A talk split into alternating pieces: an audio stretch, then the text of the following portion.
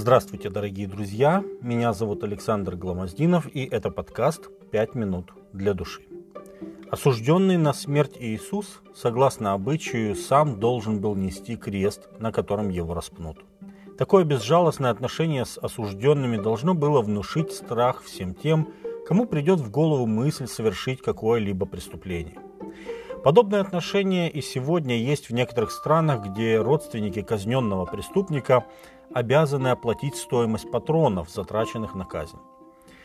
Осудивший Иисуса прокуратор Иудеи Понтий Пилат собственноручно написал и так называемую «вину галилейского учителя» – Иисус Назарей, царь иудейский. Евангелие от Иоанна, 19 глава, 19 текст. Место казни находилось за вратами Иерусалима на возвышенности, и Иисус нес свой крест до тех пор, пока мог. Затем воины, сопровождавшие Христа, захватив некоего Симона Кириньянина, шедшего с поля, возложили на него крест, чтобы он нес за Иисусом. Евангелие от Луки, 23 глава, 26 текст. Библейский текст говорит нам очень мало об этом человеке. Мы знаем только, что он родом из далекой римской провинции Африка, из города Кирена. Судя по его еврейскому имени, он иудей, а в Иерусалим прибыл не очень давно, по крайней мере, после рождения детей, которые, вероятнее всего, родились в Кирене, так как носили один греческое имя Александр, а другое римское имя Руфус.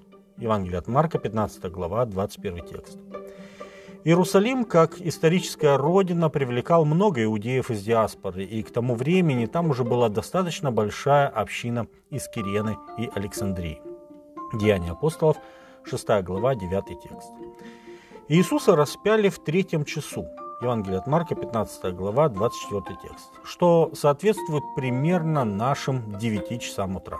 Симон же к тому времени уже возвращался с поля, из чего мы можем сделать косвенный вывод о том, что он спешил, чтобы приготовиться к Пасхе. По дороге домой он встречается с Иисусом, и эта встреча навсегда изменила киринейского земледельца. Воины заставили его пройти путь осужденного Спасителя, и он взял его крест и пошел за ним. В каком-то смысле крест Христов стал личным крестом Симона Кириньянина. Иисус прежде учил учеников, кто хочет идти за мной, отвергнись себя и возьми крест свой и следуй за мною. Матфея 16 глава, 24 текст. И это является критерием ученичества, так как в другом месте Иисус говорит, кто не несет креста своего и идет за мною, не может быть моим учеником. Евангелие от Луки, 14 глава, 27 текст. Метафора «нести свой крест» часто понимается нами не совсем верно. Увидев человека, несущего на плечах крест, житель Римской империи понимал, что жить несчастному осталось недолго. Но мы редко слышим эти слова, сказанные всерьез. Только шутки. Теща командирша, вредный сосед, или ползучий сорняк, или хроническая утечка масла в машине заставляют сказать «О, это мой крест». В жизни бывают кое-какие неудобства, однако нести крест – это больше, чем терпеть неудобства.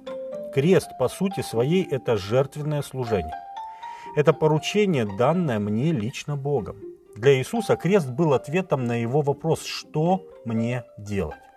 И мой крест – это ответ на вопрос «Что мне делать?». Любое поручение Божье для меня и есть мой крест. Я могу им наслаждаться или могу его терпеть. В самый трудный час Симон оказался рядом и поддержал Иисуса – он взял на себя часть христовых страданий, крест Христов изменил Симона. Он поверил в Иисуса. Хотя Евангелие не говорит нам напрямую об этом, но это видно из того, что один из его сыновей, Руфус, стал видным учеником в римской общине. Более того, Павел, приветствующий римских братьев и сестер, называет его избранным в Господе, а его мать, жену Симона, называет и своей матерью тоже. Послание римлянам, 16 глава, 13 текст. Дорогие друзья, у Господа есть поручение для каждого из нас. Поручение, которое невозможно выполнить без самоотречения. Но точно так же, как Иисус на подвиг своей души смотрит с довольством, Исайя 53.11, так и мы, взяв свой крест, увидим в этом благословение ученичества. С вами были «Пять минут для души» и пастор Александр Гломоздинов.